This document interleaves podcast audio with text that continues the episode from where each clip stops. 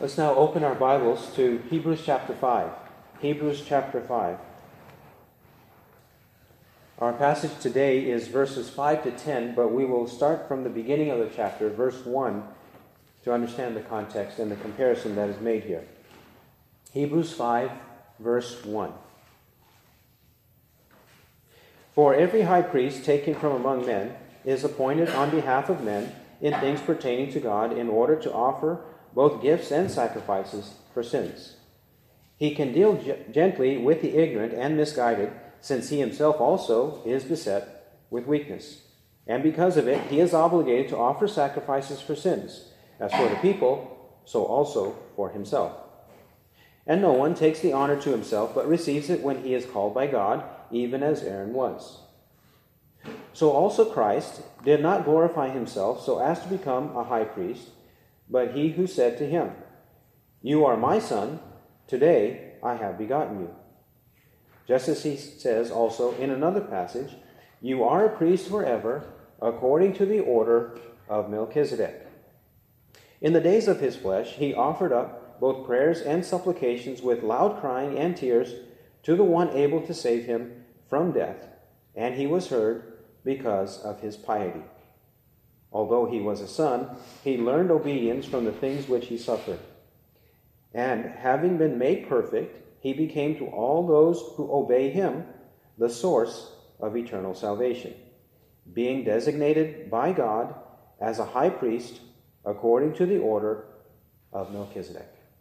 Let's pray. Our Heavenly Father, we thank you for this scripture. We thank you that Christ is portrayed here. Christ is clearly explained as superior. And we pray that we will understand him and the ministry that he undertook on our behalf for our redemption. Grant us insight into this, but strengthen our faith and help us to please you and glorify you with all things. In Christ's name, amen. In this passage, the first part of it, verses 1 to 4, describe the priesthood of Aaron. Aaron and the line of priests that came from his family and from his, uh, from his lineage. That's the line of Aaron. But in verses 5 to 10, our passage, we have Christ explained and Christ superior to Aaron and Aaron's line. The priesthood of the Old Testament was temporary, it was symbolic, and it had a place in order to teach the nation of Israel to look forward to anticipate the coming of Christ, the coming of the Messiah.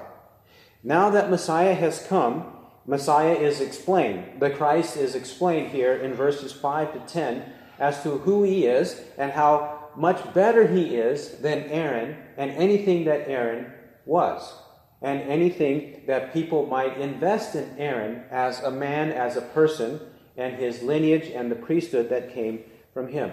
Christ, who is the Son of God, and Christ, who is perfect, sinless, and Christ, who paid the penalty for the sins of all who believe in him. He is the one who is superior to Aaron. That is who is described in our verse or in our passage here in verses 5 to 10. We saw before who Aaron was and what that was. Now we will see who Christ is. Christ is our perfect high priest, whereas Aaron was an imperfect high priest. This means we need to put our hope in Christ not in any man, not in anything, even if it is God ordained, such as ministers of the gospel, missionaries, evangelists, whoever they are, it doesn't matter who they are. Just as Aaron is nothing compared to Christ, so we also, whoever we are, are nothing compared to Christ. Our only hope should be in Christ.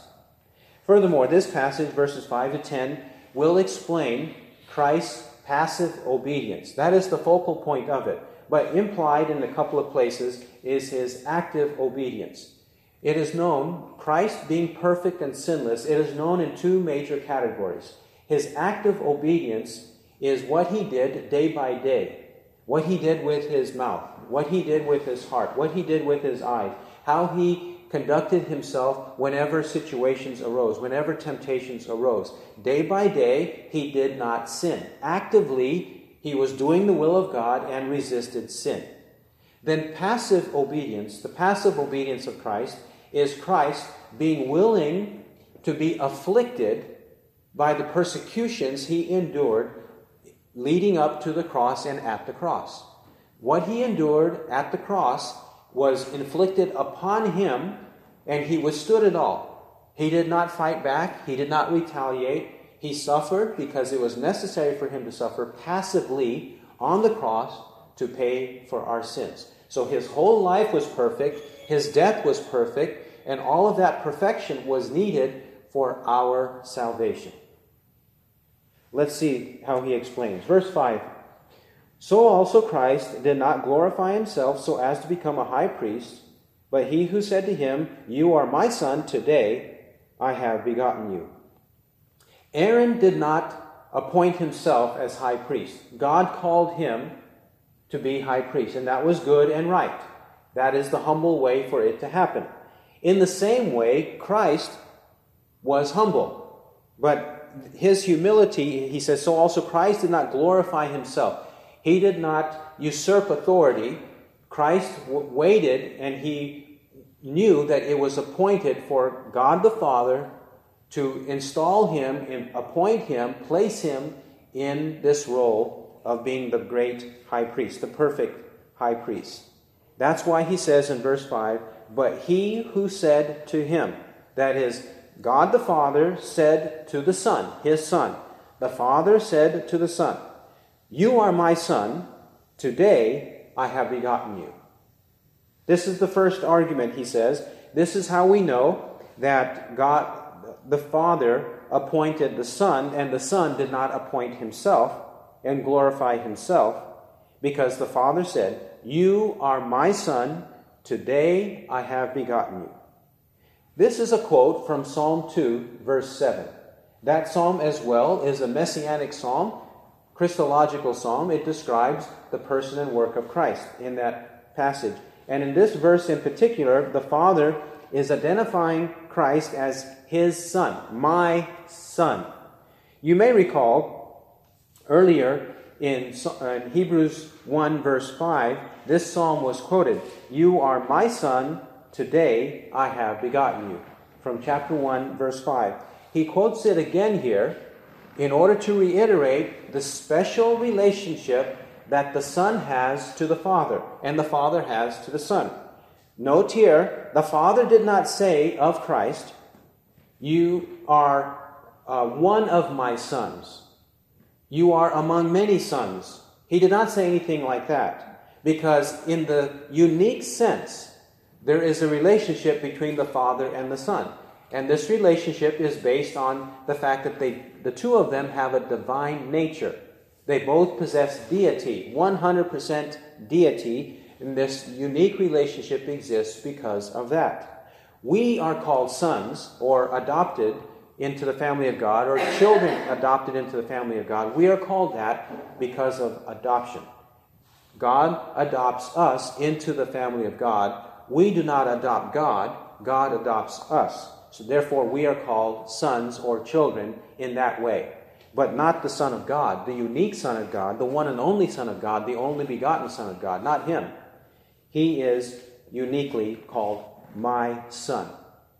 So this was a designation of God assigning to Christ a role with that title, with that uh, degree in place in order for us to understand this unique person who is our Savior.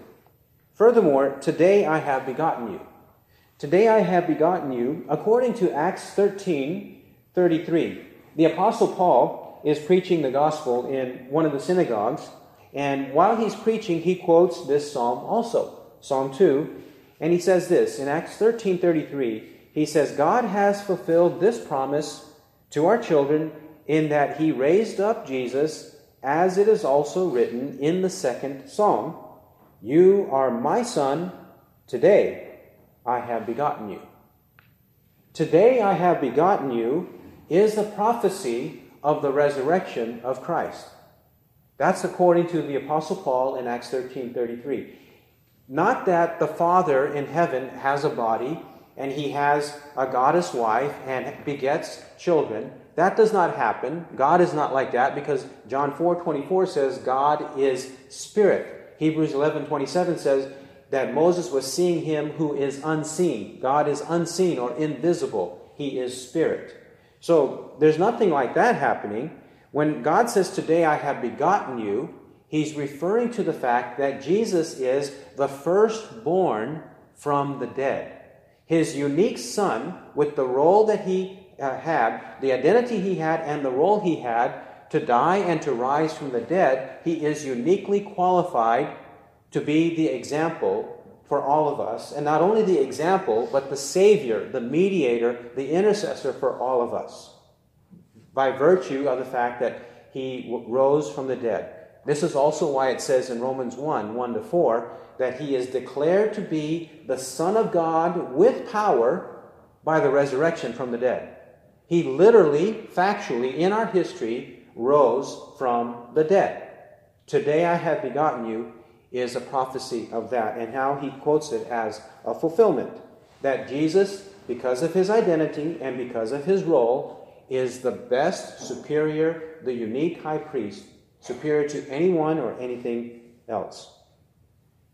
Furthermore, verse 6 just as he says also in another passage, You are a priest forever, according to the order of Melchizedek.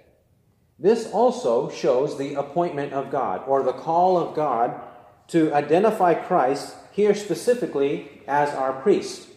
He is our priest. It is the Father in Psalm 110, verse 4. Psalm 110, verse 4, it is the Father saying to the Son, You are a priest forever, according to the order of Melchizedek. So the Father called Christ to be a priest. There too shows the humility of Christ and the appointment of God the Father. God ordained him to be priest. Not only a priest, but a priest forever. The one individual will be a priest forever. Aaron could not be a priest forever. He lived his life and then he died. That's why it was necessary that among his sons there would be appointments of priesthoods from them to succeed him until the coming of Christ. From the time of Aaron and Moses to the time of Christ. It was necessary for that to continue. That shows the, the temporary nature, the transient nature of that priesthood. That Aaron and his sons could never, in any way, save us from sin. They could not. That's why the Father says to the Son, You are a priest forever. So Christ is a priest forever, and being a priest forever, he alone retains and holds that priesthood. No one else has this Melchizedekian priesthood. Only he has it, and there's no necessity for him to transfer it to anybody else, like Aaron had to his sons. Christ holds it forever. By the way, we ought to note that, just as I alluded to one cult before, um, you are my son, today I have begotten you, that it was a physical resurrection. I was alluding to the Jehovah's Witnesses who deny the physical resurrection. Now we have another cult in verse 6 that is refuted. Christ is a priest forever means that no one else can have his priesthood. It is not a transferable priesthood. Yet, the Mormons, or the Church of Jesus Christ of Latter day Saints, as they call themselves, the Mormons say that men, young men, after they have the Aaronic priesthood in their youth, at, when they are children, at a certain age, and that this is often happening when they become missionaries, when they become 18, 19, 20 years old and they become missionaries and do a couple of years of missionary work, at that point, they are installed into the Melchizedekian priesthood, they say. They say those missionaries, those 20 year olds that knock on our doors, they claim that they hold the priesthood of Melchizedek. Yet that's false and contrary. And actually, that's blasphemy because only Christ possesses it, and anyone who wants to usurp that kind of glory and priesthood is blaspheming God and contradicting Christ. This passage says Jesus holds it forever. Further, This is according to the order of Melchizedek. Now, who was this Melchizedek? Who was this Melchizedek? We can read about him. He's explained in chapter 7. Hebrews chapter 7, verse 1. Who is this Melchizedek and what is the significance of him that Jesus Christ has this priesthood? Hebrews 7, verse 1. For this Melchizedek, king of Salem, priest of the Most High God, who met Abraham as he was returning from the slaughter of the kings and blessed him, to whom also Abraham apportioned tenth part of all the spoils, was first of all, by the translation of his name, king of righteousness. His name Melchizedek means king of righteousness, and then also king of Salem, which is king of peace. The word Salem or Salem means peace. And we also know the word shalom. That's another form of this same Hebrew word for peace. Verse 3 Without father, without mother, without genealogy, having neither beginning of days nor end of life, but made like the Son of God, he abides a priest perpetually. Perpetually, that's forever. He has this priesthood. Verse 4 Now observe how great this man was, to whom Abraham the patriarch gave a tenth of the choicest spoils. And those indeed of the sons of Levi who receive the priest's office have commandment in the law to collect a tenth from the people, that is, from their brethren, although these are descended from Abraham. But the one whose genealogy is not traced from them collected a tenth from Abraham and blessed the one who had the promises. He's, his point is Abraham was a great man because God gave the promises to Abraham.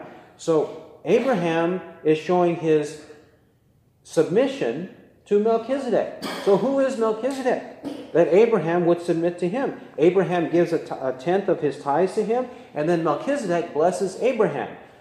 And he says, verse 7 But without any dispute, the lesser, that's Abraham, is blessed by the greater.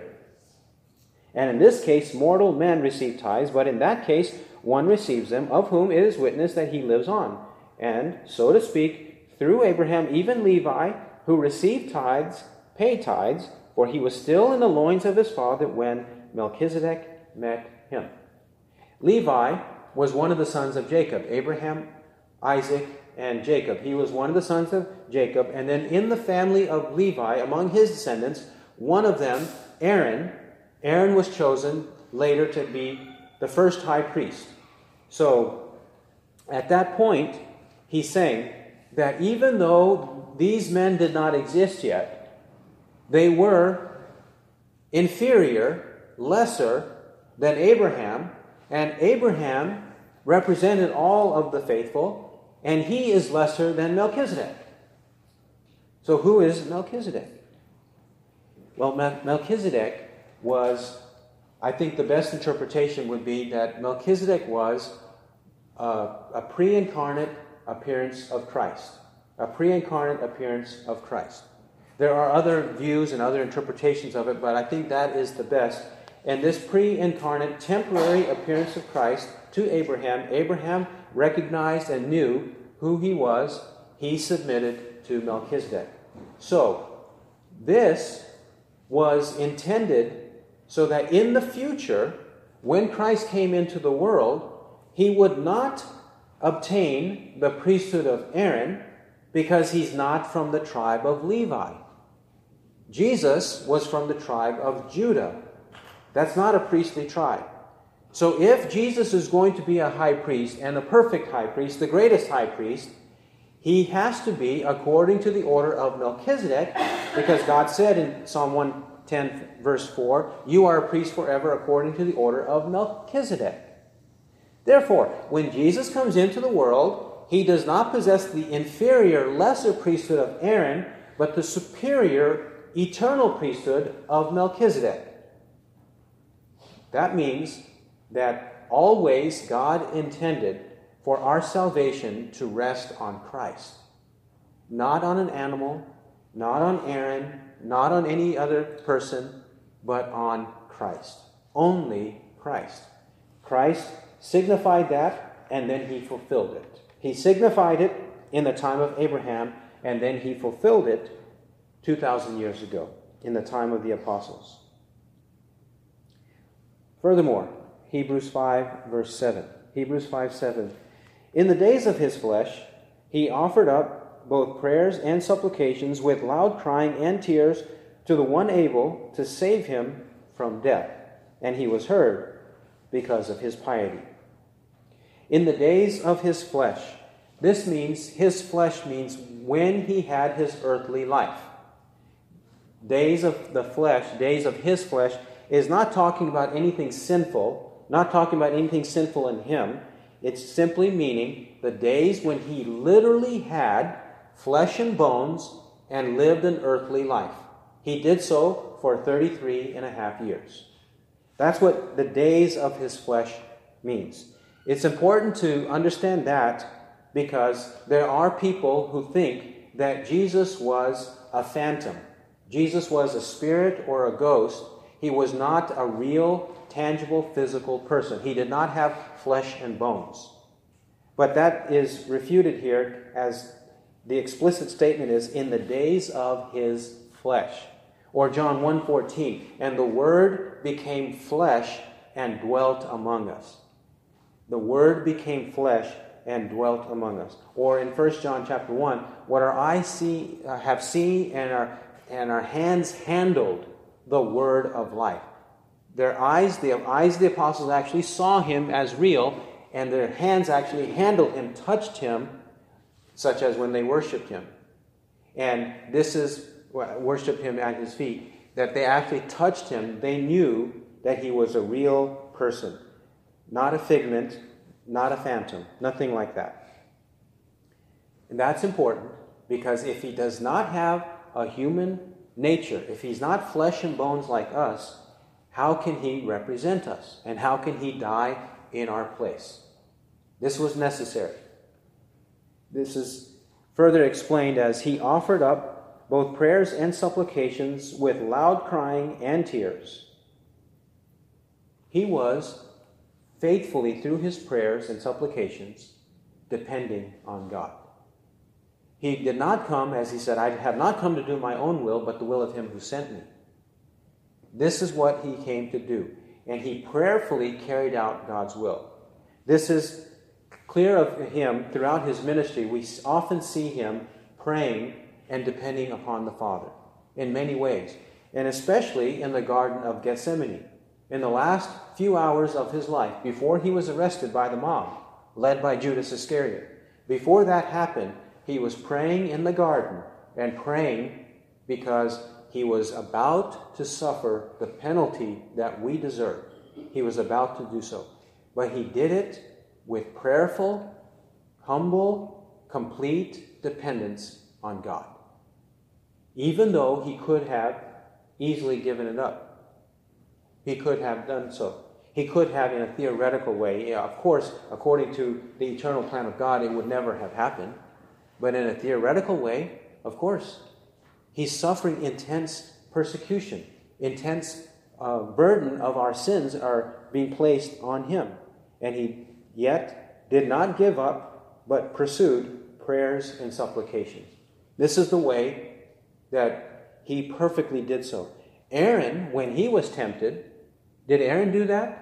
Remember, we said in Exodus 32, when Aaron was tempted, he did not submit his temptation to prayers and supplications, right?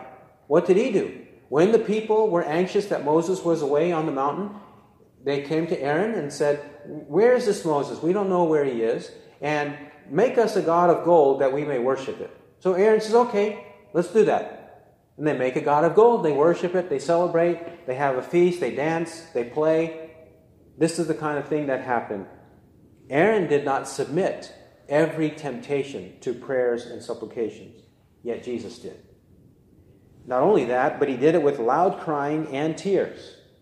Loud crying and tears. We know that at certain points, the Bible says that he cried out or he shouted out, such as in Luke 23 23 46.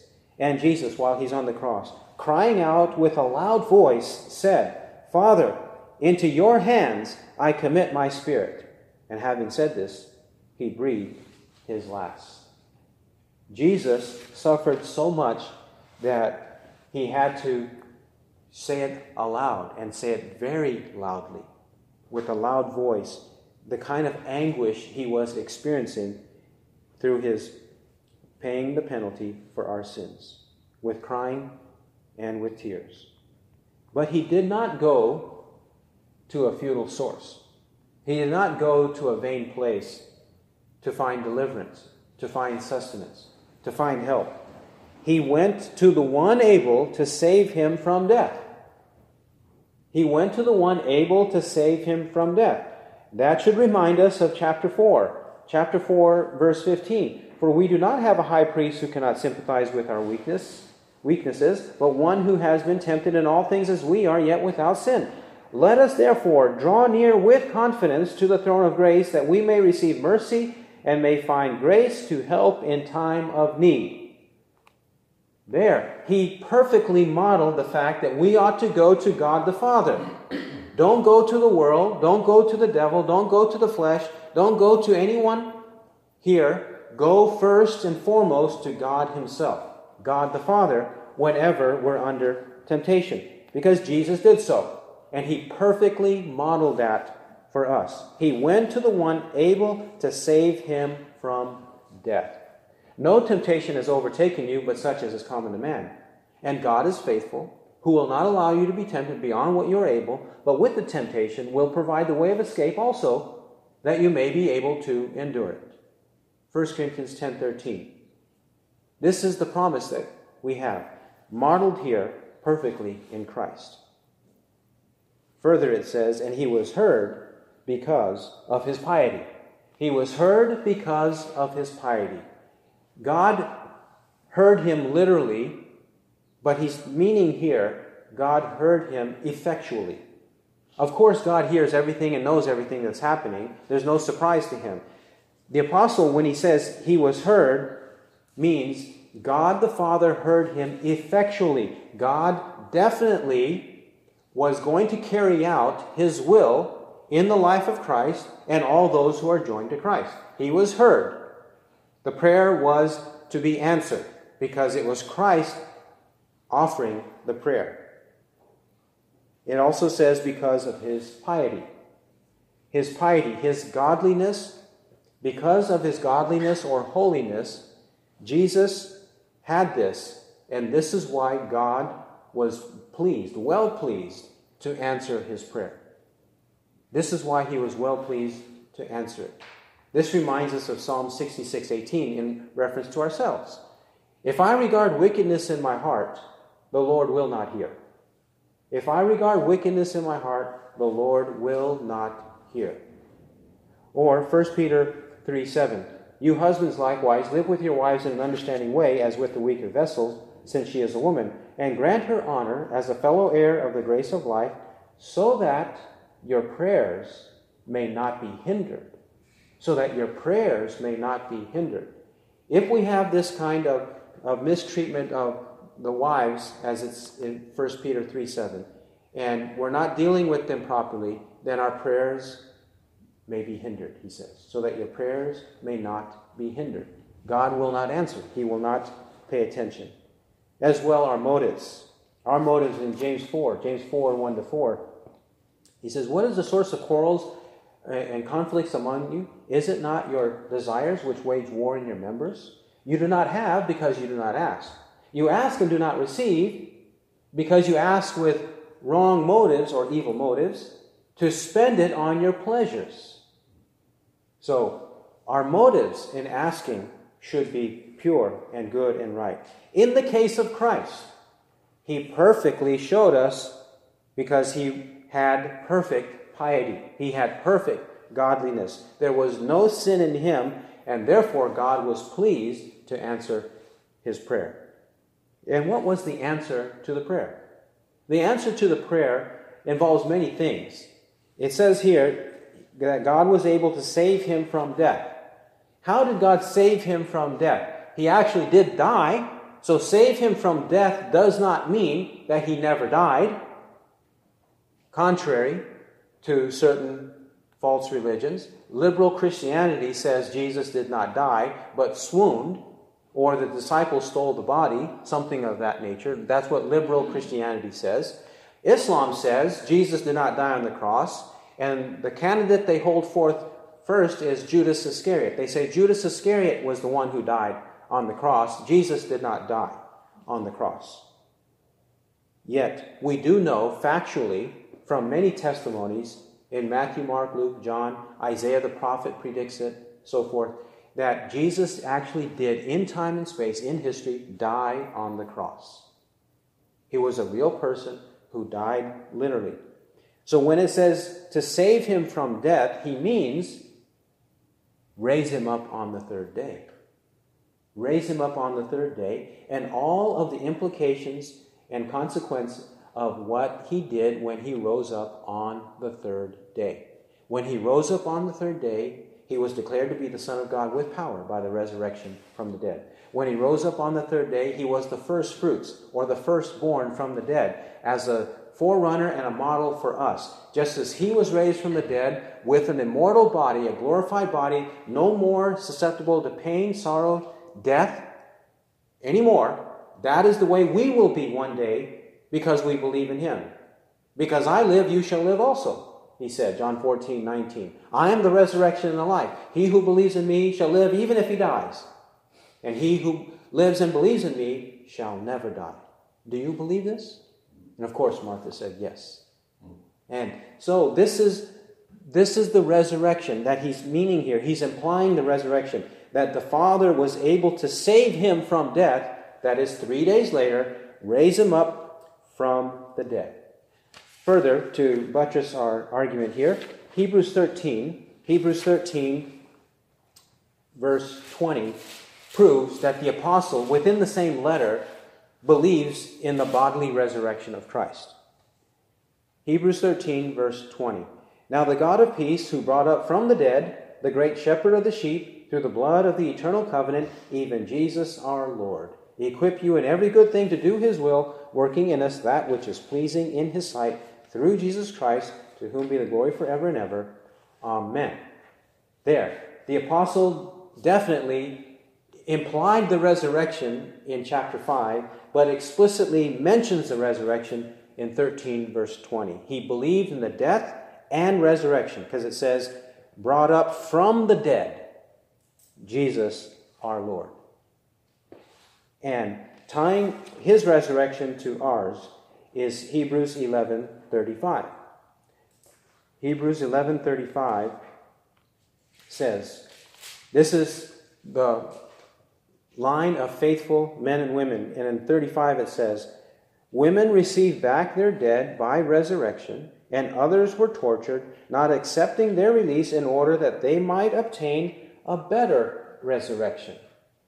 They understood that there was to be a better resurrection, and they were looking to Christ for that. Christ was the forerunner and the firstborn from the dead. Now, returning to Hebrews 5 and verse 8. 5 8. Although he was a son, he learned obedience from the things which he suffered.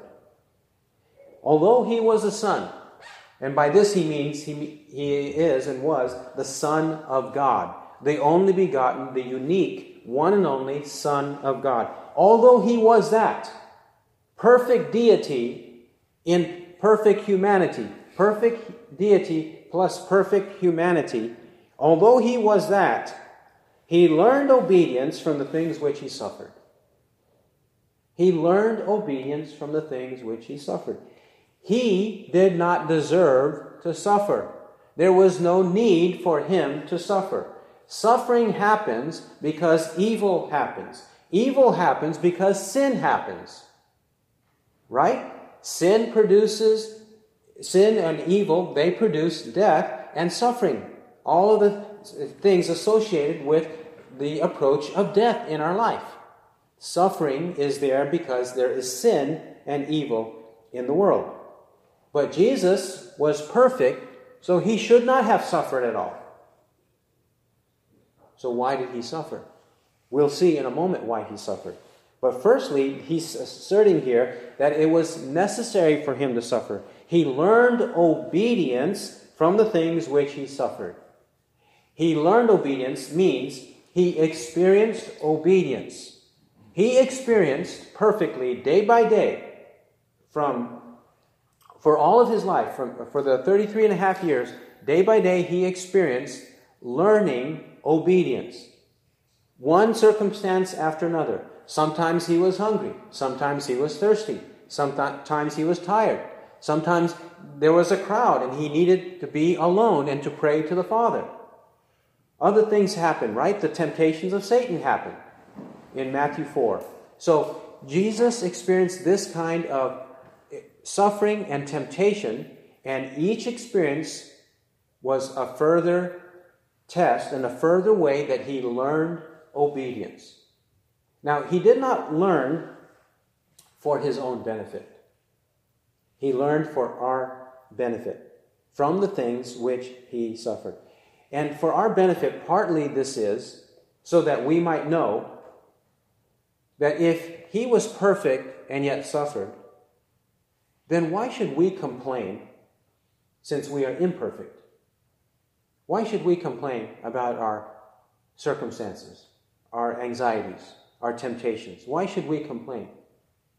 Who, who is, has a legitimate ground to complain against God? Remember Job.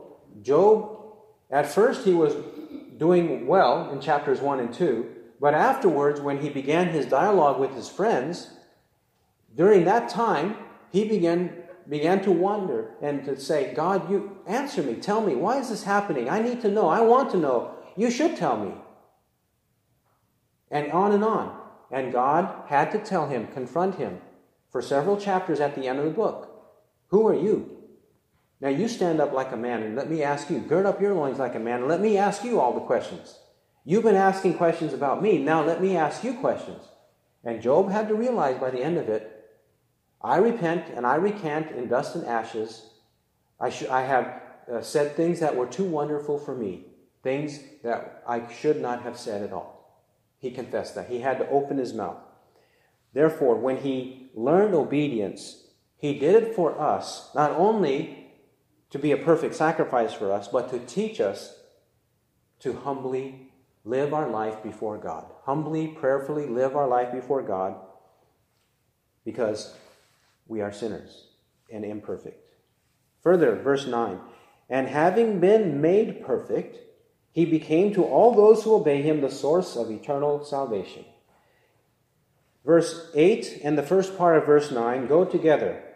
He learned obedience and having been made perfect. He was made perfect in that he became a perfect sacrifice, demonstrated throughout his life. His active obedience from his childhood into his adulthood, he never sinned. No matter what happened all around him, he never sinned in thought, word, or deed. That's his active. Then passively on the cross, he suffered for our sin. Not for his sins, because he was perfect. He obeyed until the very end, until he said, Father, into your hand I commit my spirit, and breathed his last. Until that time, he did everything perfectly. So he was made perfect in that way. He went through all those experiences in order to be the fitting replacement for us, the fitting sacrifice for us. What we deserve will not be inflicted upon us, but upon him, if we believe in him. I said, if we believe in him because of verse 9. He became, he became to all those who obey him the source of eternal salvation. To all those who obey him. It's interesting that the apostle says to all those who obey him. Why does he say obey him? Because obedience is characteristic of those who are followers of Christ. Why do you call me Lord, Lord, and do not do what I say? Luke 6:46. Many will say to me on that day, Lord, Lord, did I not prophesy in your name, and in your name cast out demons, and in your name perform many miracles? And then I will declare to them, I never knew you. Depart from me, you who practice lawlessness. You who practice lawlessness. Then when does obedience first begin for the Christian? It begins when he hears the gospel and believes it. Because Jesus said uh, in Mark 1:15, "The time is fulfilled and the kingdom of God is at hand. Repent and believe in the gospel. Those two verbs, repent and believe, are imperatives, they are commands. To obey a command is necessary. That's why he's saying here, to all those who obey him, the source of eternal salvation. If we repent and if we believe in the gospel, repent of our sins, that means turn away from sin and believe in the gospel, then there is salvation. The kingdom of God is at hand. That's the way in which we obey Him for our eternal salvation. We're not talking about a temporary deliverance. We're not talking about being saved from an accident or something like that. We're talking about eternally saved. Eternally saved from our sins because we repent and obey. Uh, uh, sorry, repent and believe, which are two ways in which we obey. And this is not momentary. People do not, just when they first hear the gospel, repent and believe it. Repentance is something that should continue throughout life, and belief should continue throughout life. The two are together, right? Mark 1:15. Are we supposed to believe the gospel just one time and then the next day forget it and, and just reject it and spite God and blaspheme God and live the rest of our life as we wish? No. There's no salvation that way. Belief must remain, and even repentance must remain. That's why he said in Hebrews 3:14, "For we have become partakers of Christ if we hold fast the beginning of our assurance firm until the end." Hold fast to all of this confession firm until the end. So belief continues throughout life and repentance continues throughout life. And finally, verse 10, he says, being designated by God as a high priest according to the order of Melchizedek. God is the one who designated him. And here he wraps up in, in a sort of envelope fashion. He started with God appointing him and designating him, and he ends with that fact about Melchizedek. He brings up Melchizedek again because he's about to say that before I can tell you some things about Melchizedek in chapters 7, 8, 9, and 10, some things about Melchizedek and the implications of that priesthood in the later chapters, I need to admonish you. I need to warn you. I need to kind of chastise you, which he will do in the next paragraph. So he brings up Melchizedek again because he cannot explain some of the details about this priesthood of Melchizedek until he first warns them and chastises them in the next section. They should know better. They should have already known all of these things about God designating Christ as a high priest according to the order of Melchizedek. So let's believe in all this. Let's put Christ as our focus in all things.